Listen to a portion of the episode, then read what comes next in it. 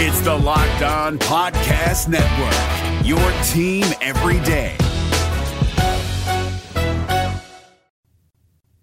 Should Auburn pursue Liberty transfer quarterback Kaidon Salter? You are Locked On Auburn, your daily podcast on the Auburn Tigers. Part of the Locked On Podcast Network, your team every day. Yes, welcome on into Locked On Auburn, your daily Auburn Tigers podcast. I'm your host, Zac Blackerby, and thank you so much for making Locked On Auburn your first listen every single day. We're talking Cruton on this Wednesday, and of course, recruiting coverage on the Locked On Podcast Network is brought to you by LinkedIn. These days, every new potential hire can feel like a high-stakes wager for your small business. That's why LinkedIn Jobs helps you find the right people for your team faster and for free. Post your job for free at LinkedIn.com/LockedOnCollege. Terms and conditions apply.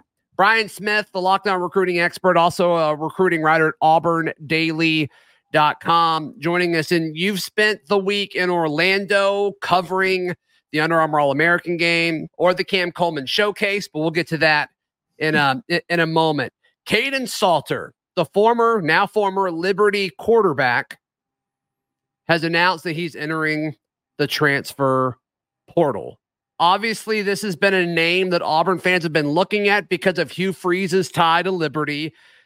Played under Hugh Freeze in 22 after transferring there from Tennessee. He played 8 games in 2022, I believe, before kind of being the full-time guy this past season where they went undefeated 12-0 before playing Oregon. I think it makes sense, Brian. I think this is certainly a kid, if you're Hugh Freeze, you have to pick up the phone and catch up with him a little bit.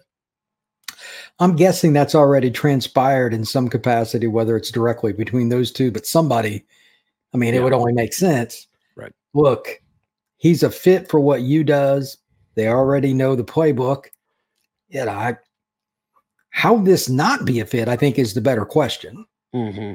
Unless he just really doesn't want to play in the South or there's something like that, because otherwise, this seems to make the most sense of anybody. I don't know how you handle that with Payton Thorne or whatever, but that's for them to, they make millions of dollars. I'll let Hugh Freeze figure that out. But yeah, I'm all for them at least bringing him in, having a visit, meeting of the minds, and go from there, because Auburn's passing game it's got to go up. It's got to go up. And it just seems like overall belief in Payton Thorne has dwindled. The fan base is certainly there for the most part. I'm not going to speak for everybody, but it seems like a lot of them are at that point.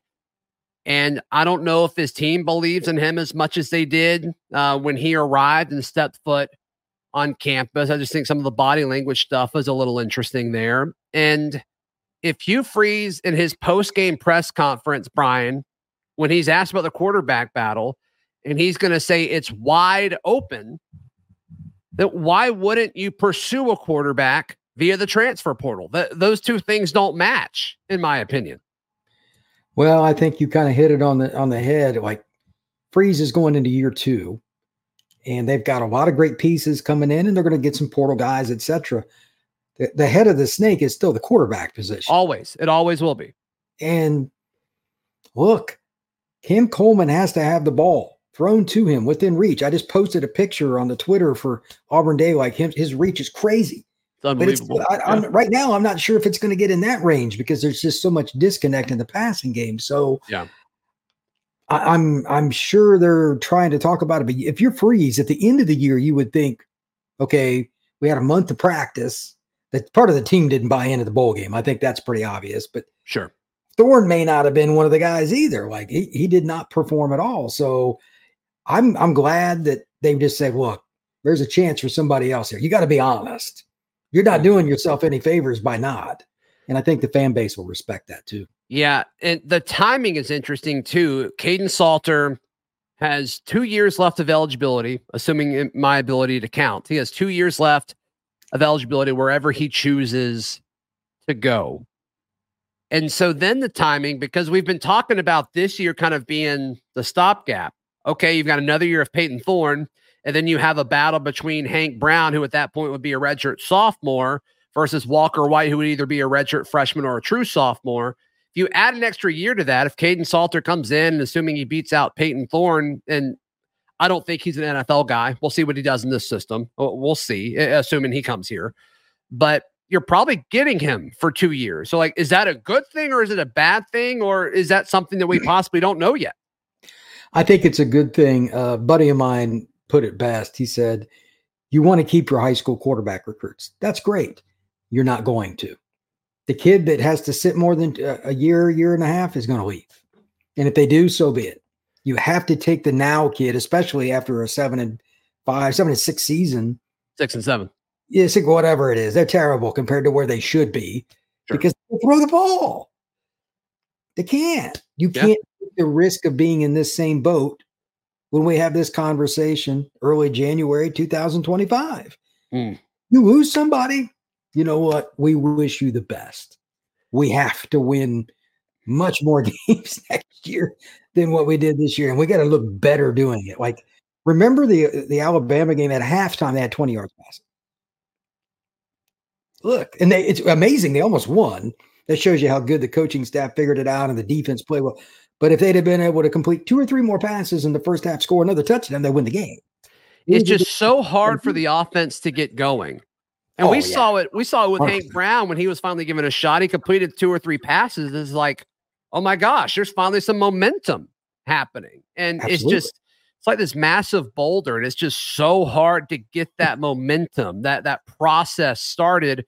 And it kind of felt that way all season. And your quarterback's the guy that's creating that momentum most of the time. And a lot of the time it was either Payton Thorne's legs doing it, not his arms, or it was the legs of Jarquez Hunter over the course of the season. And that's just not ideal. It's not ideal. So then you can look at a Kaidon Salter who has one.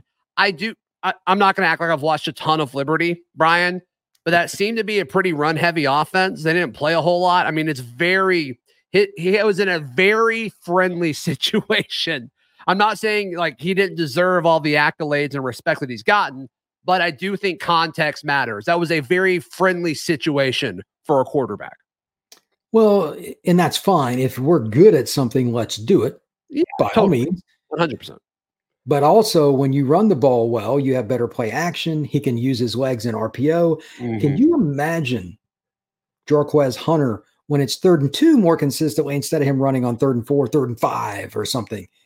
Takes a load off, man, and he's still dynamic. And they've got other good running backs too. Like we both love Jeremiah Cobb, and he was only a freshman this year. Yeah. If you can run the ball a little more, your quarterback's even more dynamic, and you just complete 2 or 3 more balls a game. Mm-hmm. The offense scores 7 to 10 more points a game. I mean, they're going to win 2 or 3 more games. Again, I see no reason not to bring him in for a visit, assuming he's interested.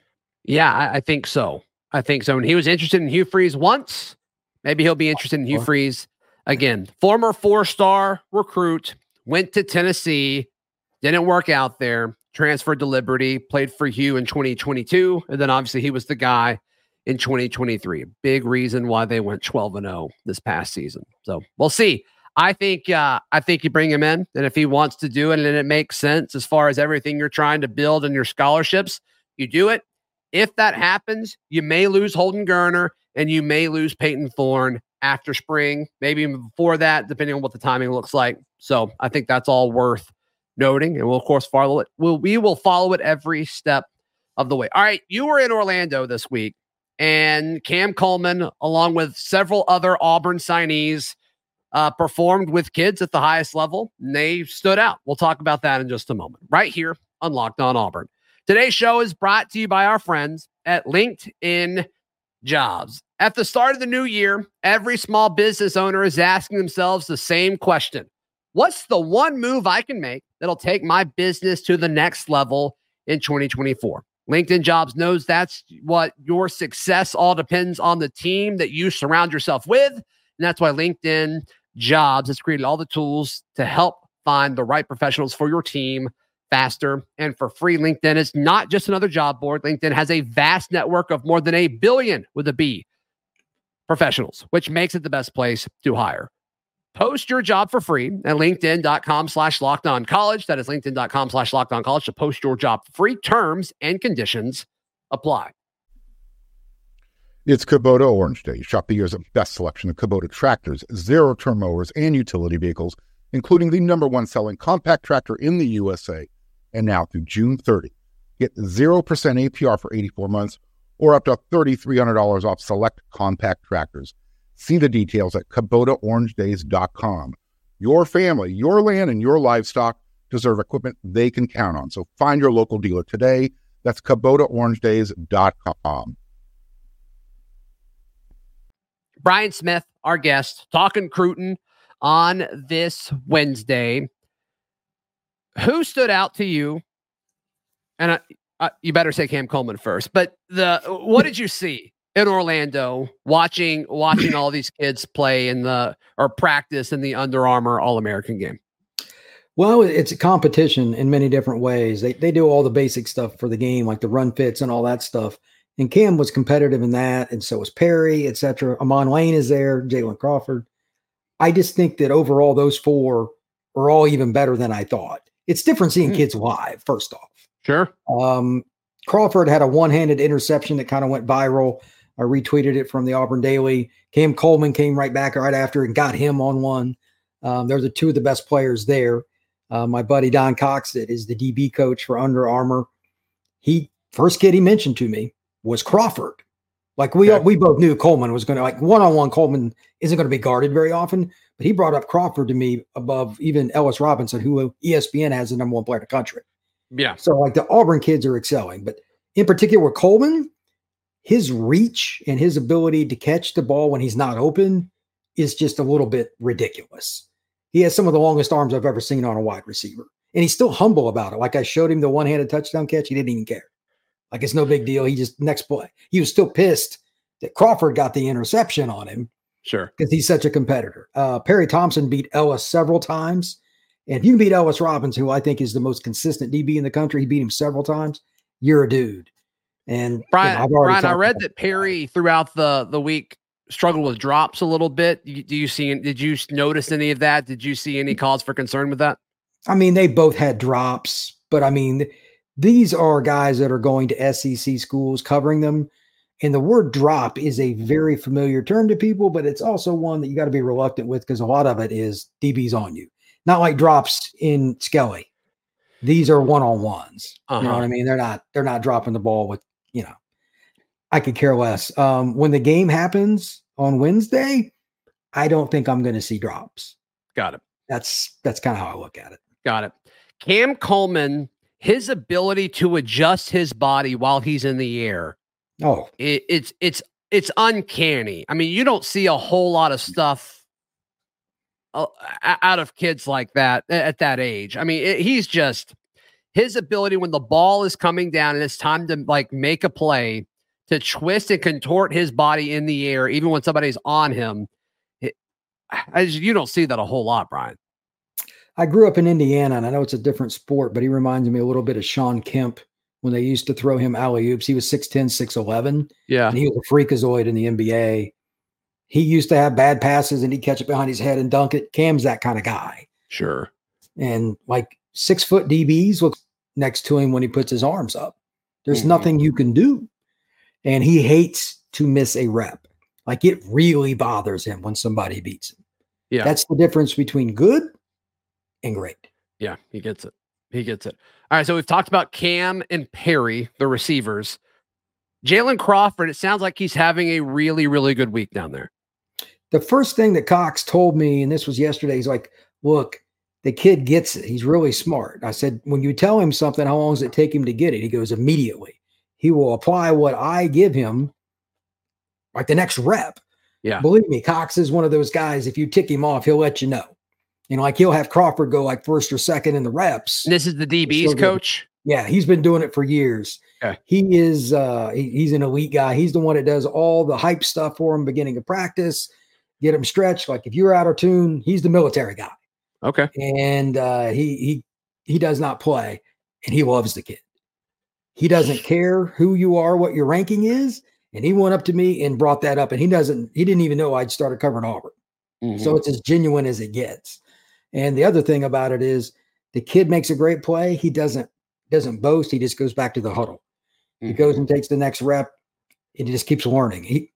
When you have humble and you're an elite level talent, I'll take that every time I can get it. I don't care what position it is. Yeah, that's special. Yeah. And Auburn, I mean, I knew he was good. I didn't know he was this good. So like, if you haven't had the opportunity to see him, check out his huddle film or whatever, but I have a feeling he's going to make some plays in the All-Star game itself. And quite honestly, I have a feeling he's going to make some plays next year for Auburn as a true freshman. I think so too. And I've said it a few times, like he's my favorite guy in this class. It's kind of flying under the radar a little bit, which longtime listeners and viewers of the show are rolling their eyes. Cause like I say that about the cornerback, like in every class, like the main corner. I'm like, this is the guy, this is the guy, this is the guy. And look, Auburn's nailed it over the last decade or so with kind of guys who can come in and be their number one corner. So I think Jalyn Crawford could be the next in line with that. Amon Lane is the final guy that was down there representing Auburn. What have you seen out of Amon this week? He is more put together than I originally thought. He's almost built like a boxer. Okay, you really can't put it on any better. He's not the biggest guy in the world, but he is jacked. Plays as hard as anybody. And another kid that Cox and all those guys like is he takes the reps. If he does something wrong, he fixes it and he moves on. He's not as gifted as Crawford. Like Crawford's length is sickening, but at the same time, he'll be able to play a role. I wouldn't be surprised if he ends up being a nickel. Physical kid, will get up in your grill, can do a lot of different things. So if he's your other corner recruit, yeah, you're in pretty good shape. Yeah, you'll take that. You'll take that. Auburn's got several good DBs in this class. Brian, when you were down there watching these guys, what was the biggest surprise from the week? Biggest surprise is probably just how many great receivers there were and still a few guys going to Auburn standing out. There were a couple guys watching with me as I was taking pictures of Perry and Cam, and I'm like, okay, why are you here? And they're like, they're just really good. And we're just kind of checking them out. Like they catch the eye of people that cover nationally or cover other schools. Yeah. And they're like Ryan Williams is still arguably the best player there. Even though he reclassed, we can talk about him. He's unbelievable, but like everybody stops and watches Coleman, Perry Thompson. That's a good sign too. That doesn't happen a lot because usually guys are just, these are the kids I'm here to cover. Right. And then you go home. That was kind of surprising to me, except for, like a couple of the national guys. The only other thing is like just the size of some of the kids. It's amazing. What's the chatter and speculation around Ryan Williams down there? It's a little bit of everybody's opinion. I've talked to him several times and I was joking with him yesterday. I said, when we get to about the 15th of January, you need to lose your phone. He goes, oh yeah, I know. But like I said, there's nothing else I can ask you at this point. You got to take the visits. And I said, I'll talk to you after this is over. But he's got Alabama first, then he's got Texas, and he's got Auburn. He seems to be kind of just trying to figure it out. He is really good buddies with Jalen. You think he genuinely doesn't know? No, I mean, if he had to pick today, I guess it would be Bama because he's been there the most. But like, probably he's taken all three visits. He's not taking all three unless he's interested. Like he's a really down-to-earth kid. He's not doing that. Like he'll talk to anybody. Real chill dude. Do you think Texas is a factor? I think they're the wild card because KJ is obviously committed there and KJ was down for the event too. I don't know where they fit in. I'm sure they're attractive because it's Texas. They throw the ball around and all that. Sure. And I think he's just curious because, I mean, it's a big brand. I would still be surprised if it's not Alabama or Auburn. Do you put any stock in you want to be the last visit? Do you put stock in that?